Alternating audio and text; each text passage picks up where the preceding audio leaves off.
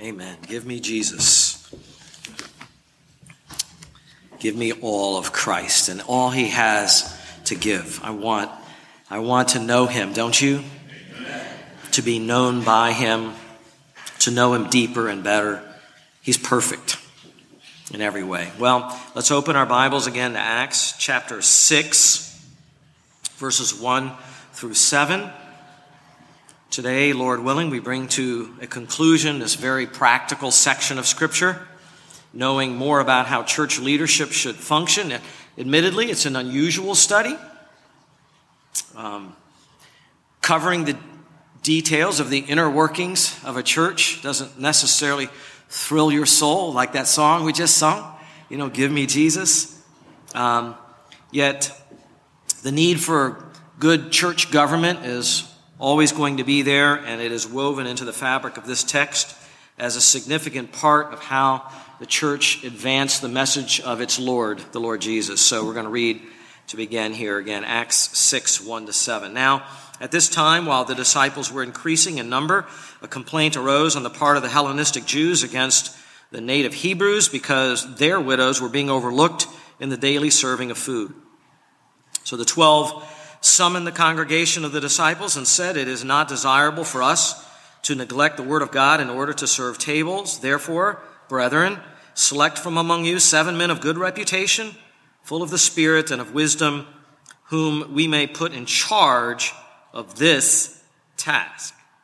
But we will devote ourselves to prayer and to the ministry of the word.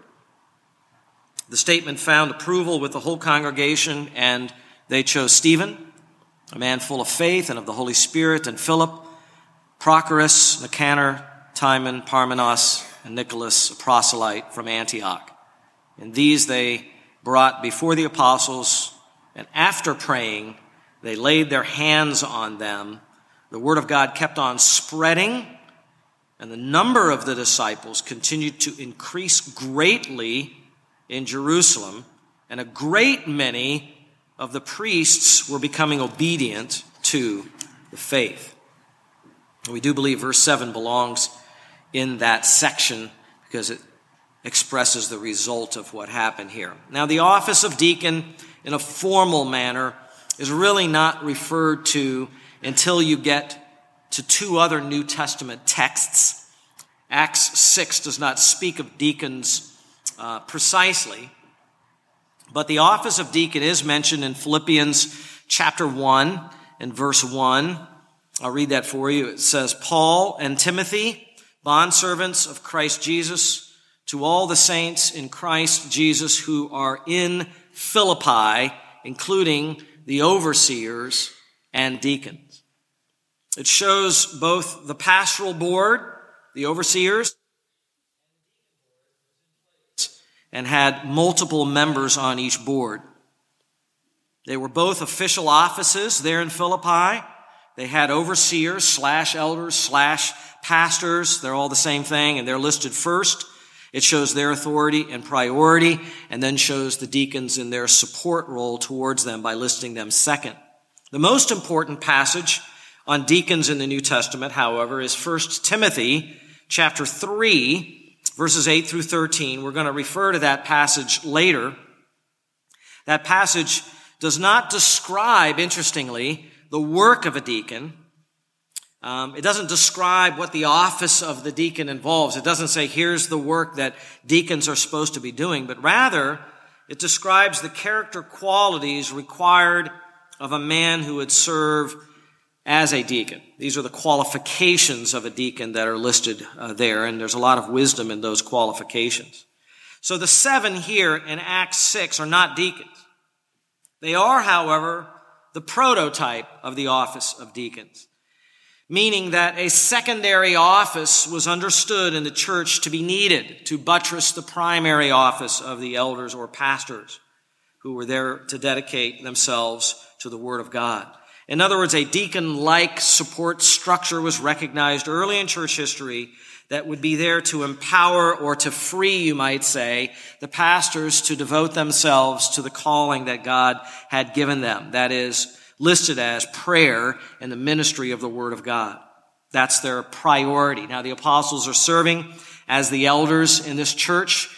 We are in an interesting time, a incipient time here, an early stage of church history. And so the universal church is also the same as the local church.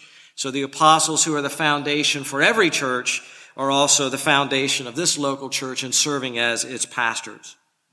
The outline we presented comes in three natural divisions here in the text. The first is a problem is presented. Everyone can see it. It's given in a summary fashion there in verse one. We've covered that before. The solution is in verses two through six. It takes the bulk of the passage and uh, we're kind of in the midst of that solution now. And then the result of that solution is seen in verse seven. Hopefully we'll get to that today. The problem, briefly again, was that these Hellenistic widows, a minority within the church, the Hellenists were a minority in the church, were being overlooked in their, their care. It was a problem which was a big problem. It could have resulted in disunity in the church. It was no small issues, and the apostles believed it needed to be dealt with. So they present a solution. The solution is seen in verses 2 through 6. From these verses, we were making a series of observations sort of wisdom we're gleaning from these verses to give us observations about a wise way to do church government. When we believe in the sufficiency of scripture, we believe that the Bible is sufficient to teach us in every area of the Christian life. That includes how to do church and so this is not the kind of topic you usually wake up and come to on the morning. I want to hear about church government, but it actually is a very practical and impactful topic for the local church. The first observation we made last time, I'm just going to give them in summary fashion for you now, was that this solution was initiated by the pastors of the church, the apostles. The church was not congregational rule. The church was elder rule. The congregation is seen here very clearly following their elders. In fact, you just see a beautiful relationship between congregation and elders here. The second observation is that the apostles came to the congregation with a unified decision. They derived their opinion about what to do from express teaching of scripture. Their Lord had told them, you will be my witnesses in Jerusalem and Judea and Samaria to the ends of the earth. They knew that was their commission from Christ. So this was just a logical outflow of a, a, direct statement that came from the Lord. And then they came and they spoke to the congregation as one unit. They didn't give different opinions. The third observation is that the whole congregation was to be involved in the selection of these wise leaders. The process that would bring forward men, the entire congregation was to be involved in that. They were to be trusted at least to know who were spirit led and wise men, who has already been seen among you as someone that is a leader indeed, shows Christ like humble qualities. They were to be involved in that identification process and kind of pushing them forward so that they would uh, be appointed by the leaders. The fourth observation is that these deacon like leaders were to arise from within the body of believers. Only believers can do spiritual work. It's true that a church in some ways, you know, runs like an organization. Some say the church is a business and it has similarities to businesses and men who have been successful in the non-Christian world or the corporate world have oftentimes come into the organizational structure, usually of larger churches, and they know how to manage people and they know how to solve problems, but they don't have that spiritual component to them, do they? And so they end up causing sort of a carnality to creep into the leadership. And you can't have a spiritual ministry if the men themselves are not spiritual. Now, we made the point that there's only one local church here, so they couldn't ask another local church, hey, do you got a guy that we can, you know, use over here in our church? It had to arise from within their own local church. By now, they might be 25, 30,000 members or so uh, in this congregation, so they had plenty of people that they could choose from. It's not to say we can't derive deacons or elders from another congregation, but particularly maybe more so with deacons who know the people, it's best if they can arise from with a congregation, for it shows that they are uh, sympathetic and knowledgeable concerning the people that are there. The fifth observation was that these proto deacon leaders in this church are to be full of the Holy Spirit and full of wisdom. That is, they are to be characterized by spiritual decisions in their lives. They're to be known for wisdom from God's word. Remember, wisdom is not savvy business experience. Wisdom is taking the word of God and having that knowledge of the doctrine, but then knowing how that applies to people and situations to solve it in a Christ-like manner that will bring glory to God. I remember I was once discussing with another leader the readiness of a certain person to be a deacon, and we were having that kind of a conversation behind closed doors. And I asked the question, is this person spiritually minded in your opinion? That is, do they make spiritual kind of decisions? Do they talk about the Lord? Can they share what they're learning from the quiet time? Do they yearn to be under the Word of God? Can, do they lead their family with spiritual kinds of decisions? Those are the kinds of questions that need to be asked of a man to see if he's the kind of example to put before the church. If the answer is no, then more work needs to be done on the man before they would lead. The sixth observation was they were to know what their task was exactly what they were being asked to do. It's very clear here. They're appointed to this task. Um, we, we mentioned that we could improve that as a church to, to know what different leaders are supposed to do, and we could do a better job at identifying that. But that really helps with each leader knowing their area of responsibility. It helps with communication. It helps so that people don't get frustrated with one another. There's a lot of wisdom in that. The seventh observation, also still review, was that the decisions, the decision needs to bring together the entire church and not alienate some portion of the church. It's not good enough for us to say, you know, this solution is, is, is okay for, you know, 73% of us. Who cares about the other group, you know? We don't say that about our own bodies. We don't say, well, you know, the left side of my body is happy with this. So what? We're, who cares about the right side of the body? Uh, we, we are a body of Christ, and to the best of our ability, we want to come up with decisions that will help everyone. Now, you can't please every last person on every issue, but we want to, we want to bring people together in decisions that say, hey, Christ is the center. We're trying to be concerned about that. The doctrine that we teach is meant to unify and to move together as a body the best that we are able. Um, another way of putting this is minorities must be cared for by the majority and minorities then must strive to work with the majority because we're all one in Christ. I mean minorities in every direction, whatever the issue may be, whether you're on a minority on this issue or on that issue. And then the eighth observation, and this was the last one we had last time, is choose leaders who have something to do with the problem, who have interest in the problem. It may not be readily apparent to you at the first reading of this text, but the seven men that were chosen were all Hellenistic Jews. They were all from the minority group. You see their list there in, in verse 5. And why? Because again, they're going to be sympathetic with the needs of their widows. They're going to know who they are. They're going to know better how to handle them. And so there's a lot of wisdom in who was chosen as a leader. That's where we left off. All of that was reviewed. So if you missed the first couple, that brings you up to where we are. Ninth observation. This will take a little bit of time. As soon as I tell you, you'll know why. They, all those that were chosen were males, not females. All of them were male. For positions of authority in God's church. Say that again. For positions of authority, which these men were, all of the men that were chosen were men. They were all males. So if you want to leave now, if you're mad at me, you can go ahead and leave. If you want to give me a chance, we'll uh, work through this because I think there's important truth here too. The position of the seven was that they were being formally installed into a position where they are told that they would be in charge. That is, that they would have authority. In fact, the laying on of hands in part was to make sure that everyone knew that the authority that Christ had invested in the apostles to a degree was now being invested in these seven men and they were to be listened to by the whole congregation. That means that those who hold authority over others in God's church and exercise delegated authority from Christ are to be men. Their task obviously would require them to be in charge of quite a bit, not just monies and not just events and organization, but also people.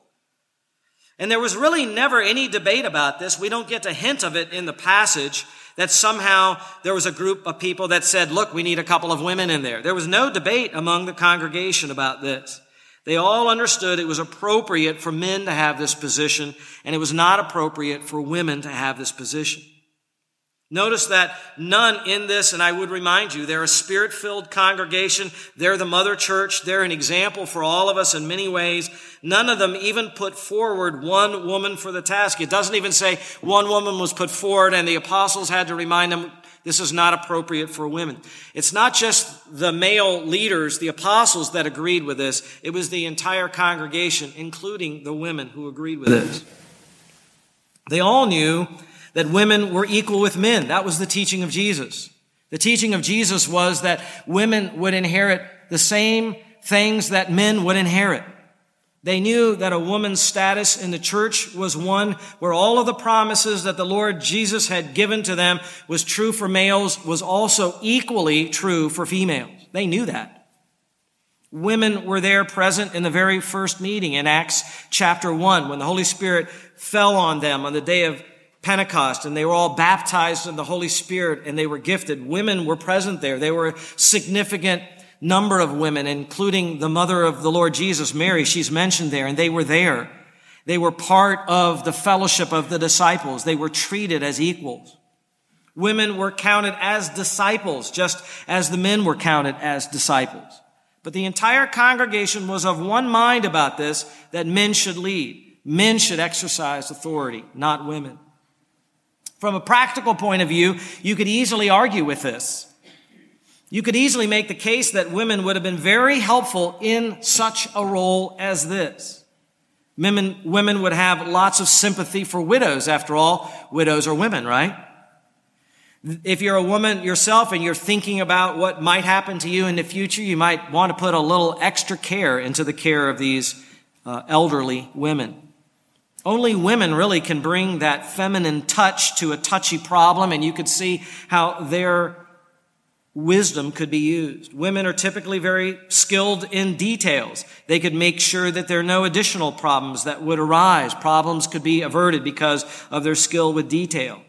Women could directly involve themselves in the care for the other women in a way that a man could not. Bedside, be right there for them.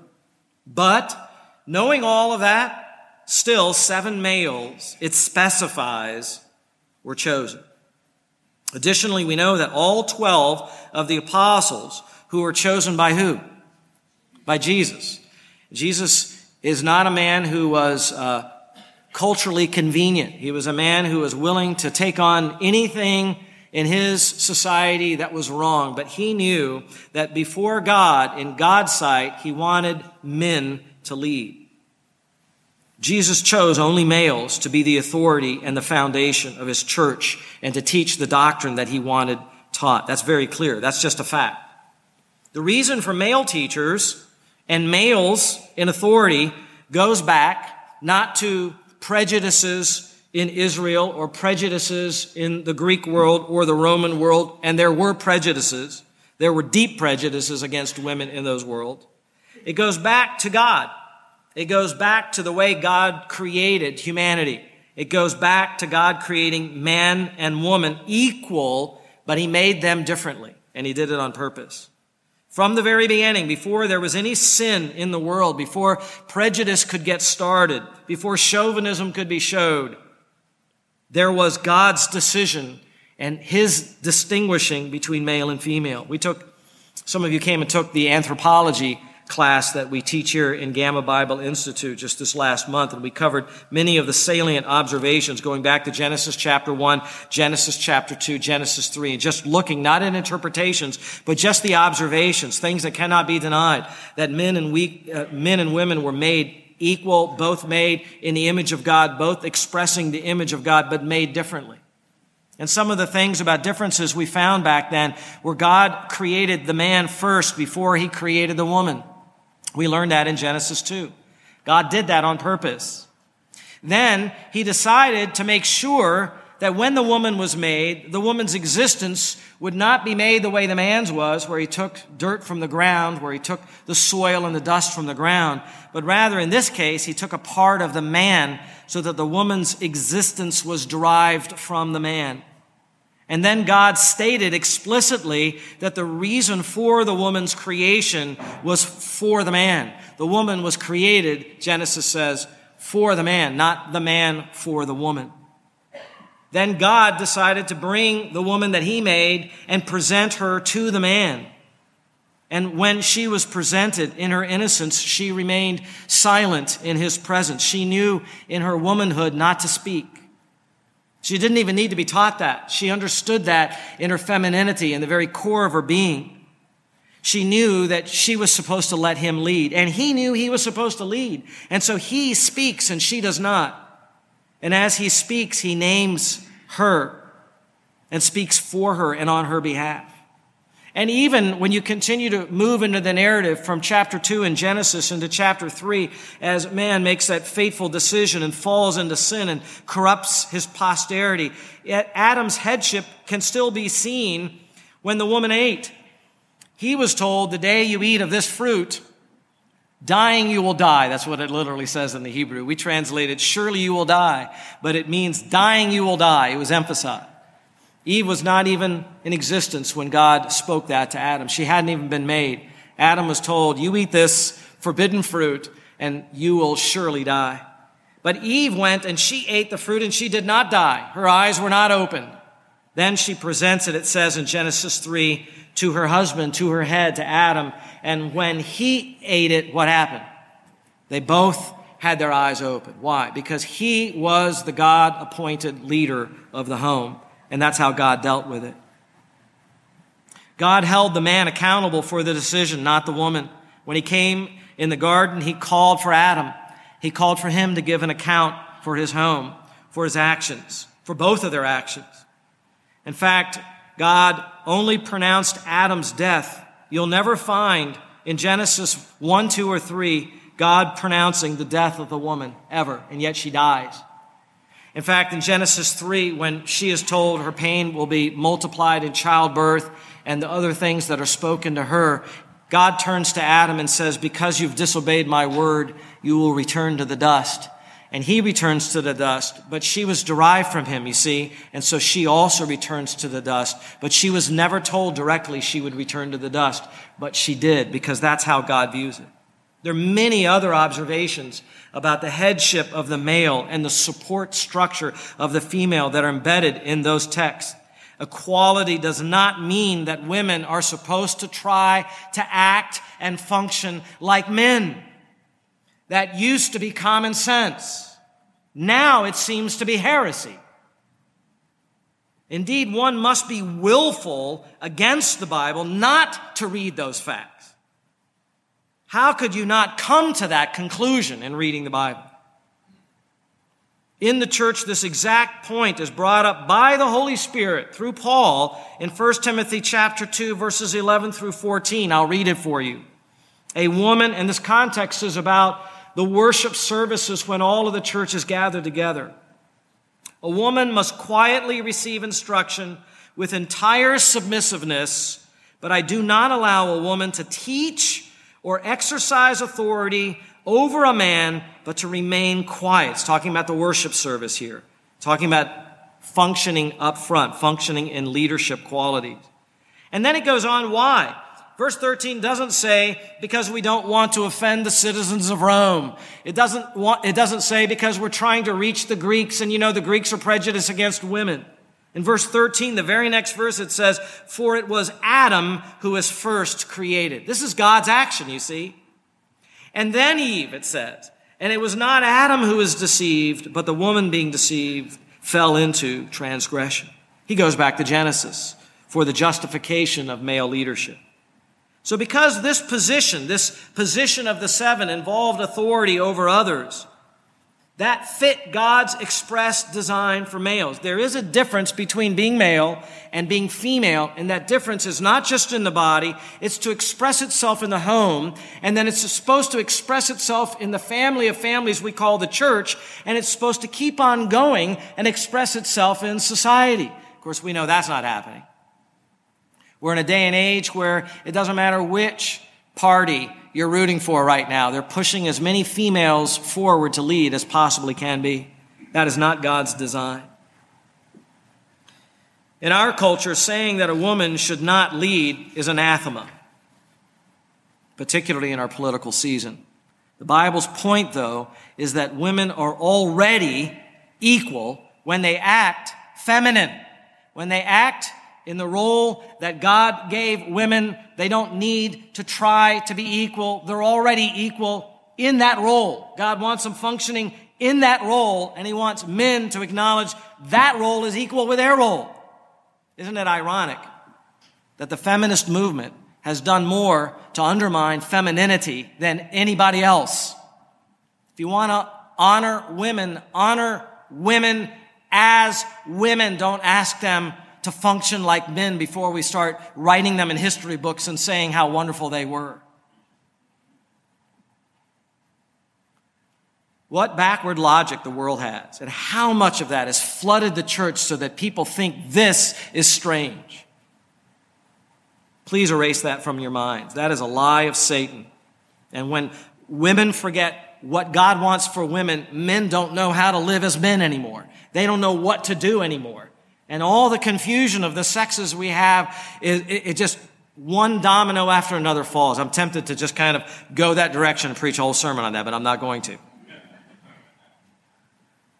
Men need, by the way, women to act as women. When, when men don't see women acting as women, they don't know what to do with themselves. They don't know how to act anymore. They start searching for women that do know what it means to be a woman. Feminine, supportive, that that is honorable, that that is godly, that that pleases God, that submission to men is something that God commanded and, and something to love. One of the examples of, of the beauty of submission is the example of the Lord Jesus Christ to God the Father. And it's often brought up that the Lord Jesus submitted to the authority and the leadership of God the Father in every way. In fact, he constantly said, I always do the will of my Father. And yet we never doubt that in his essence, the Lord Jesus is in any way inferior to God the Father. He is God of God, light of light. And so it is true, woman derived from man is just as equal, but needs to function in her role that God may be honored and glorified.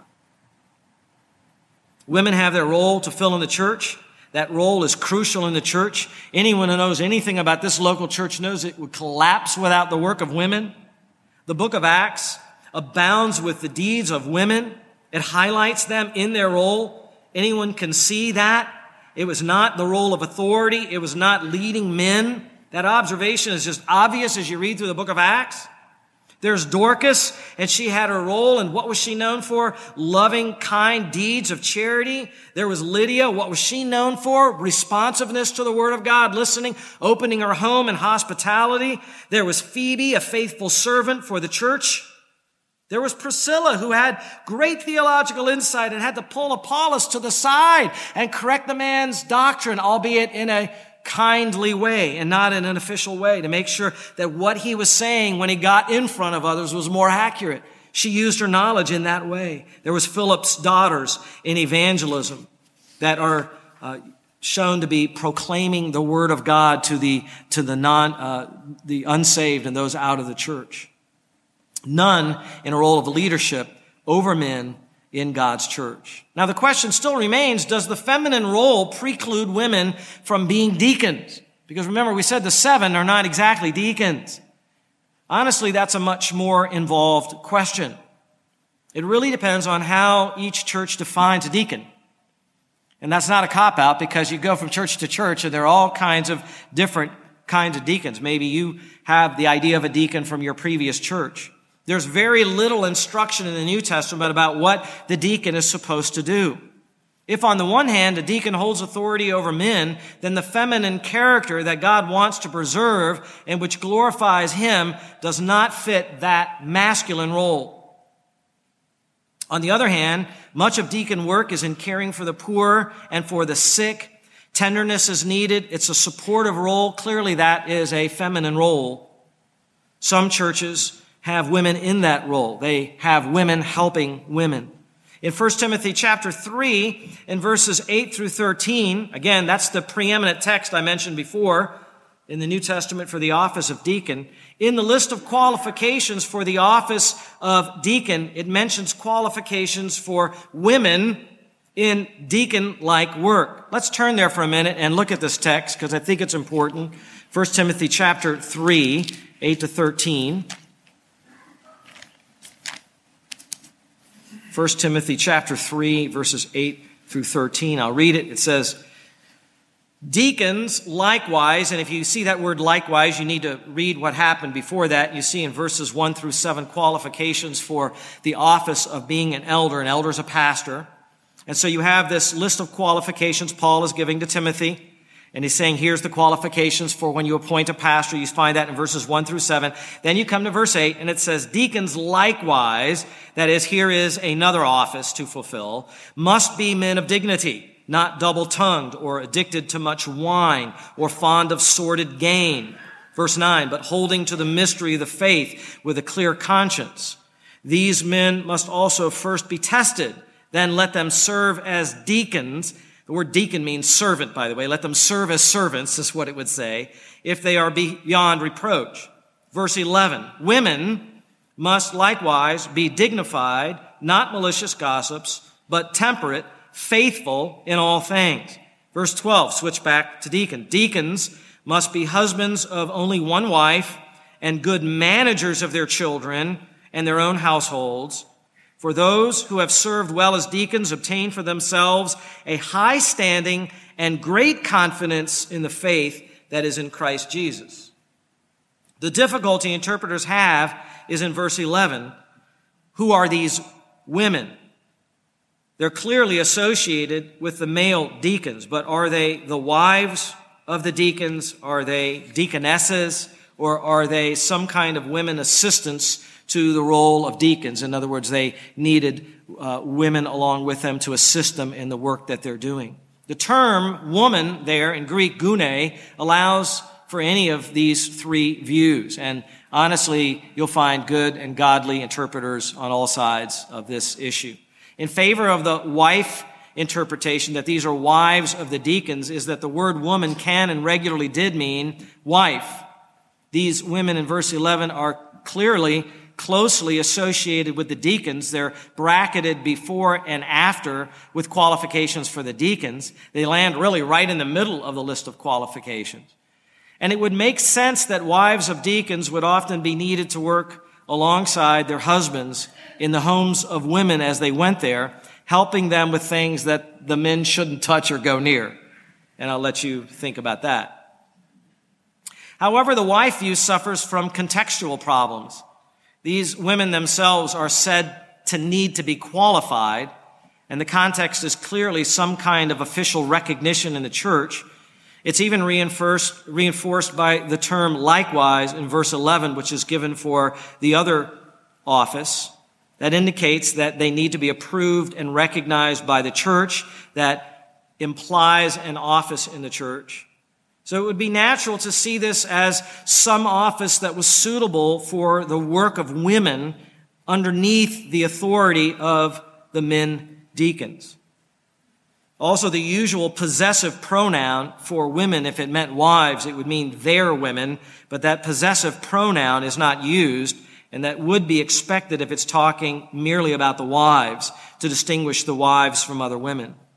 Furthermore, wives of elders, if you look back through verses 1 through 7, would expect it to be qualified also. After all, they would need to control their tongues and many other characteristics as well, but none for the wives of elders are presented in an even more important office.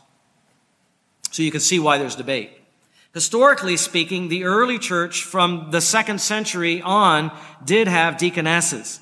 Deaconesses who did not lead other men, but they led other women and they cared for the needy poor. They worked alongside and in submission to the male deacons.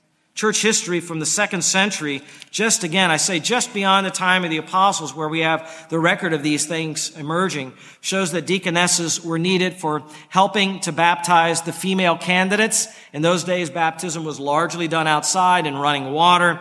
The, the candidates would often completely disrobe and it would be obviously very inappropriate for males to be baptizing the females. So they used these deaconesses for that, that role. They were also used for the care of women at their bedside, often having to enter into their homes, a location that was not appropriate for men. Dr. Leon Morris writes this, the social condition, conditions of the time were such that there must have been the need for feminine church workers to assist in such matters as the baptism of women or anything that met with women's quarters in their homes. End quote. Deaconesses also helped in pagan homes, interestingly, where the husband was not saved, the wife was saved, and she needed care, and the pagan man would not let the men church leaders into his home. And so the, the women were more readily accepted uh, into the home. Sometimes they would bring, if the person was shut in for a period of time, they would bring what we call the Lord's Supper. They would bring the Eucharist, and uh, if they had missed that, they would attend to them that way and in other ways as well. Women deaconesses also visited other women who were put in prison, sometimes for their faith. Some believe in Romans chapter 16 and verse 1 that it speaks of an actual deaconess in the New Testament where Paul writes, I commend to you our sister Phoebe, who is a, and depending on which translation you have, it says who is a servant. Actually, that's the feminine form of deacon. Remember the word deacon just means servant. But it says this, who is a servant of the church, which is at Cenchrea. And so, because it's tied to a particular church, some believe that she was sent out by that church in some role in order to deliver possibly even the letter of Romans in delivering that and was trusted with a faithful act that was conducive to the role of women in the church. But it's hardly clear that she was a deaconess because that term can be used either way. I know all of this is technical, but I know that you're also some of you very interested in this, so I wanted to take my time with that. All in all, it, it seems without more specific information in scripture, it's best to see that there is a vital role for women in deacon-like work, but to make sure that their sphere of work or authority is with that of other women. At least everyone can agree on that. Hope Bible Church currently has recognized women leaders we recognize them more for their doctrine in teaching in our Women of Hope ministry so that when they're teaching other women, they've been checked as to what it is that they believe and their, their teaching is, is scriptural and is biblical. We haven't really done that yet for deacon-like work. And so there's more room for some thought and discussion and development at Hope Bible Church. All of that was just the ninth observation.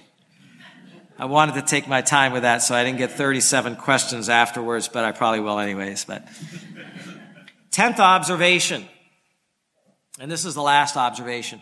Appoint the leaders in a formal process that's done in a public manner, a formal public process. Look at verse six.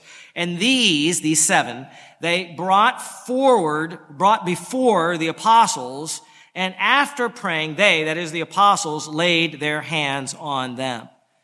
Please notice, and not to belabor the point, but just to dissect the text for the sake of analysis, this appointment process had four steps. First, the congregation brought them and formally presented them to the apostles. They were chosen back in verse 5. And now they're being pushed forward, so to say, in some public official capacity, probably in a worship service that they had there, probably in the temple grounds. And that shows they had the backing of the congregation, that these were their choices, their recognition.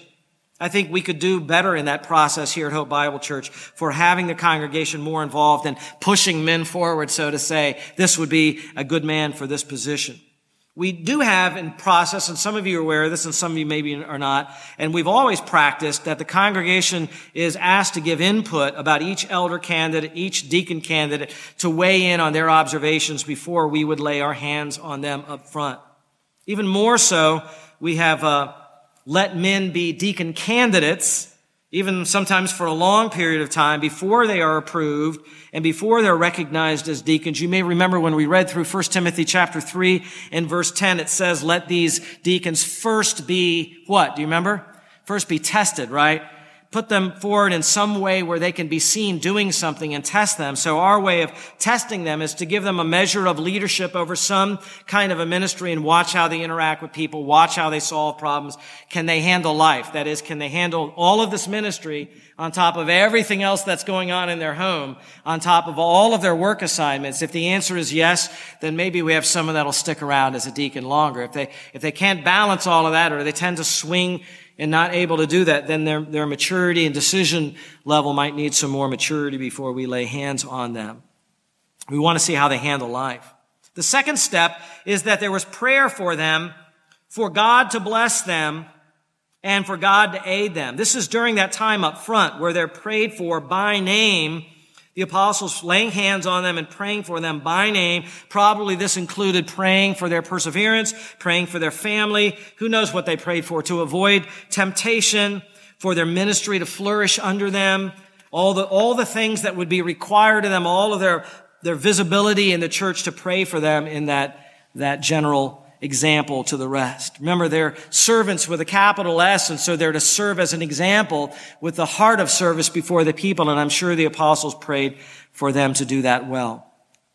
Again, at Hope Bible Church, we take seriously that everything that we do on earth is done in the sight of God. It's all open and laid bare. When you look up right now, you see a black ceiling, you see some lights, you know, you might see some other things if you're daydreaming or whatever, but you look up, you don't see the heavens, but the truth is that every uh, true church is opened up before God. God is watching. We're doing what we do in the presence of Christ. He sees it all. Even the holy angels, the elect angels are watching and observing and they know what we're doing and they're aware of what we're doing. When, when Timothy was being charged to his service and before Paul died, he said, I solemnly charge you, Timothy, in the presence of God and of Christ Jesus, you preach the word. And so it's all open and laid bare. So it's very appropriate that we pray and we appeal, God, we can't do this ministry without you. We need your wisdom wisdom. We need your protection. We need more men like this. And to pray that, it opens up the heavens and reminds us nothing we do down here is just about common business. It's all about the Lord's work. The third step here is that the apostles laid hands on them to identify them and to show their approval of them. This was probably done simultaneously with the praying. The laying on of hands is a symbolic gesture, but it's filled with meaning. A lot of people have, again, different church backgrounds and you wonder, does it mean this or does it mean that? What are they doing up there besides putting 12 hands all over his body? What does that, what does that mean? Well, laying on of hands is used in Acts chapter 9 and verse 17 for bestowing the blessing of healing from someone who had the gift of healing. It was also used in the Old Testament to convey a blessing. A father might put his hands on a son before he died and he might confer a blessing. What was he doing? He was identifying with his son and he was sort of, sort of showing transference was happening. There was a connection that was being made. It was very personal. You put your own hand right on that person and there's that close identity with that person. This was a gesture that was also used in public service as well for appointing people to the service of the Lord. It's traceable back to the time of Moses in Numbers chapter 27 verses 18 to 20. There it says, So the Lord said to Moses, Take Joshua, the son of Nun. That doesn't mean he didn't have a father, the son of Nun. It was N-U-N there. And that doesn't mean he came from a convent either. That's just the name of his father. Take Joshua, the son of Nun, a man in whom is the Spirit, and lay your hand on him and have him stand before Eleazar the priest and before all the congregation. Notice the formality of it and commission him in their sight. You shall put some of your authority on him in order that all the congregation of the sons of Israel may obey him. You see that? Transference of authority. Now, authority doesn't actually come from us. It comes from God, but it's the recognition that this is what God has said to do.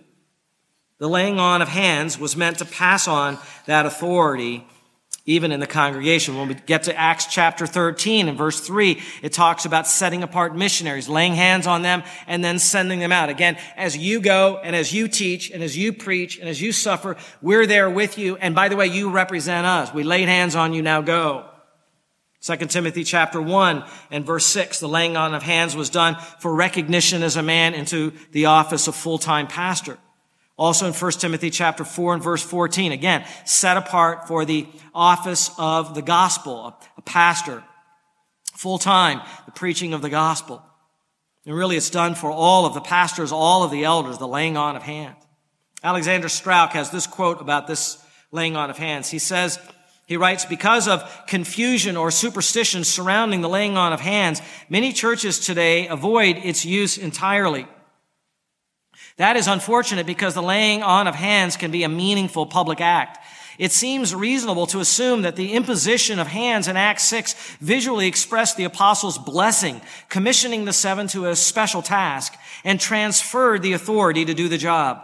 because of the seven's responsibility of handling large sums of money and the growing tensions between the Hellenistic Jews and Hebrews, the apostles knew that the situation demanded an official public act of appointment, end quote.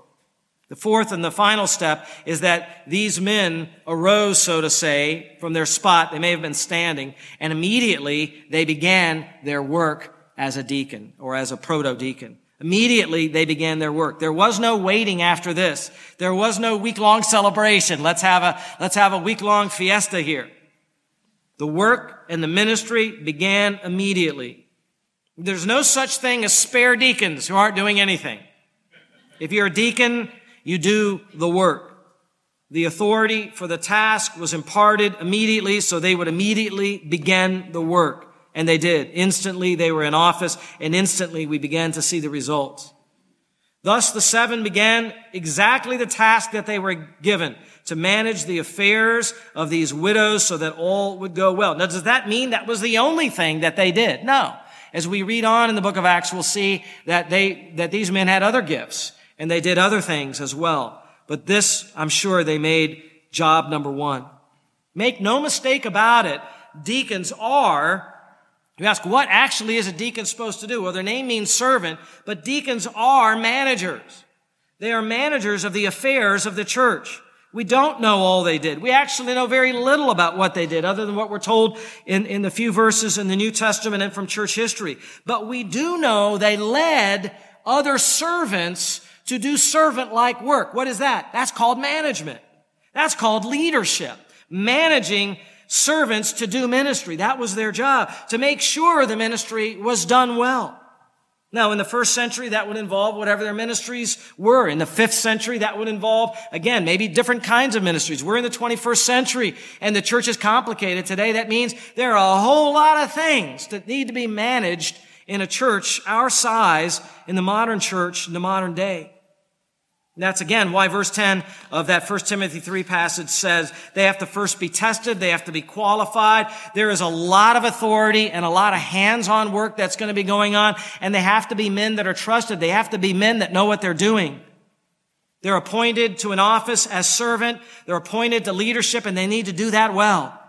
As I said, even the term deacon itself means servant, but it's servant with a capital S you know, a formal servant before others, teaching servants how to be servants, taking them in their gifts and showing them how to use their, their gifts in the body of Christ. Others are going to see men like that. We pray and hope in our congregation and make them uneasy about the fact that they're not stepping forward to be deacons, that they're not being used of God with all their skill and ability. They are to do that, and they are leaders.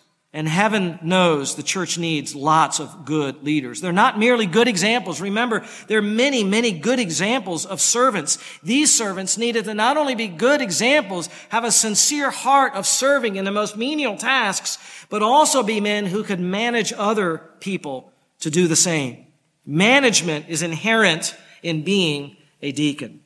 And I think it's very clear that this group had to manage as well. And what they did helped the elders, the pastors, not to have to do that portion of the ministry. That was the point. In both Acts chapter 6 and in 1 Timothy chapter 3, both texts indicate very clearly that the main purpose for deacons in the local church was to assist the elders to take care of all of the business and all of the ministry in the church that did not directly fall under prayer and the ministry of the Word of God.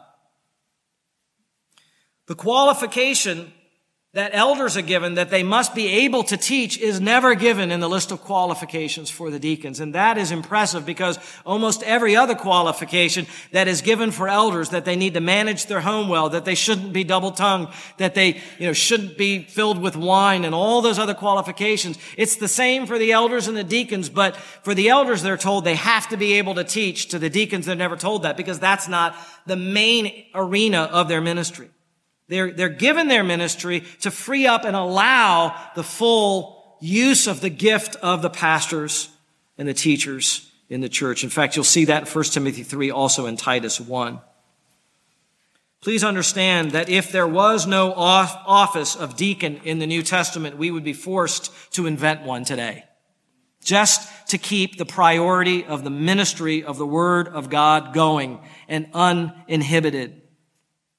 Because there is no other office in the New Testament besides the office of deacon to handle the business and the ministry nuts and bolts of the church. It has to be managed by somebody. If it's not managed by deacons, it invariably falls on the pastors to do it. Beloved, ministry did occur in the local church back then. There was lots of ministry. There were lots of people that needed to be cared for. There were funds that needed to be distributed. There were needs that had to be searched out and found out whether they were, they were true needs or whether someone was abusing the system. There was order that had to be established. There were meetings that had to be called for. There was communication that had to be disseminated. None of that is the ministry of the Word of God. None of that is the stuff the pastors are supposed to be doing. The local church could not function even in those days without these regular kinds of ministries and meetings occurring. Listen, please, to this. The elders should not be doing these things in ministry. They must be putting their time into the word and into prayer. We have eight deacons currently in our church, and I know that the elders are all very grateful for them. They work hard. But we're still praying after many years as a church for more men to step forward, to see their giftedness, to obey God's promptings, to take on this kind of work and take this kind of work off of our shoulders. Because if I can just give a personal note, there's still way too much of my time that is involved in doing this kind of work. Personally speaking, and I imagine if each elder could speak their own true heart, they would say, there's still way too much of our time that involves the kind of work that is supposed to be done by other leaders and by deacons. There are some 40, 45 ministries of Hope Bible Church that need constant oversight and organization and planning and communication, and that takes an awful lot of behind the scenes work. I know that sometimes the young boy in church jokes about, I want to grow up and I want to be a pastor because he only works on Sundays.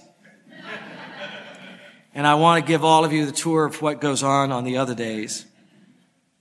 Well, very briefly, and I'm out of time, but I have to mention the result in verse 7. The third part of our, of our outline, the result, verse 7. The word of God kept on spreading, and the number of the disciples continued to increase greatly in Jerusalem, and a great many of the priests were becoming obedient to the faith.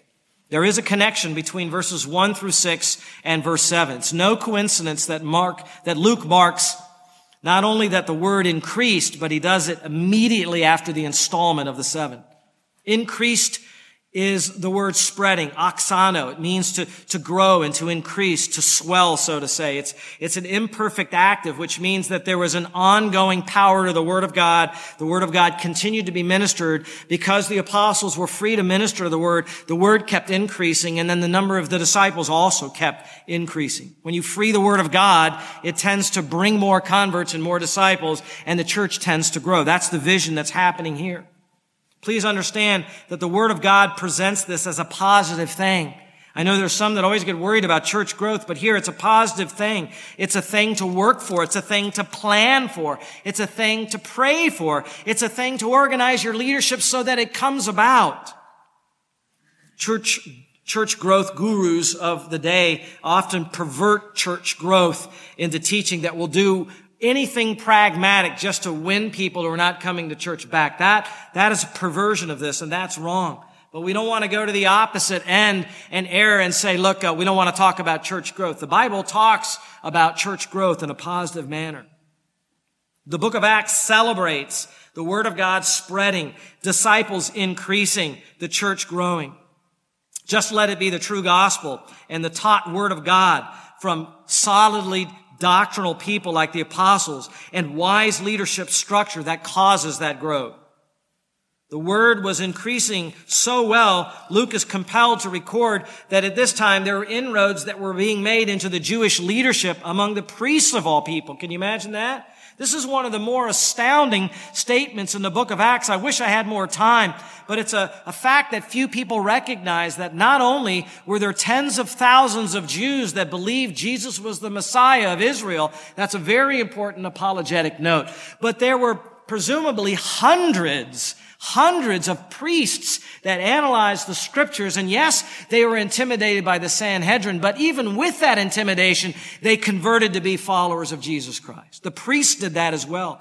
Notice it doesn't say a few priests. It doesn't even say many priests. It says a great many of the priests. Polus Ochlos, a great crowd of priests came to faith in Jesus Christ. There were hundreds, maybe thousands eventually of Jewish priests that came to faith in Jesus Christ. That's an amazing statement that many in the history of Christianity, they don't get that that happened. And notice that they themselves understood that when they came to faith in Yeshua as the Mashiach of Israel, the anointed king, David's son, when they came to faith in him, they understood they were coming to the obedience of faith. That to place faith in Jesus was not a, just a casual thing, like you might select one guru to believe in, and then the next year you might say, well, now I want to be a follower of a different rabbi. When a priest understood they were confessing Jesus as Messiah, they were confessing themselves and bringing their lives into submission and obedience to the teachings of Jesus. Do you see that? The obedience of the faith. Listen, Obedience never saves any of us. Not one act that we do can ever commend us towards God. We're just too filled with sin for that to work. But anybody that thinks that they can have faith in Jesus Christ and it's not followed by a life of increasing obedience doesn't understand what it means to believe in Jesus Christ and be saved. God didn't save you so much to rescue you from hell. That's very nice. He saved you so you would be the kind of people that live before His eyes obediently. And if whatever faith you profess to have today does not result in obedience, brother or sister, I have to tell you, you're not actually saved yet.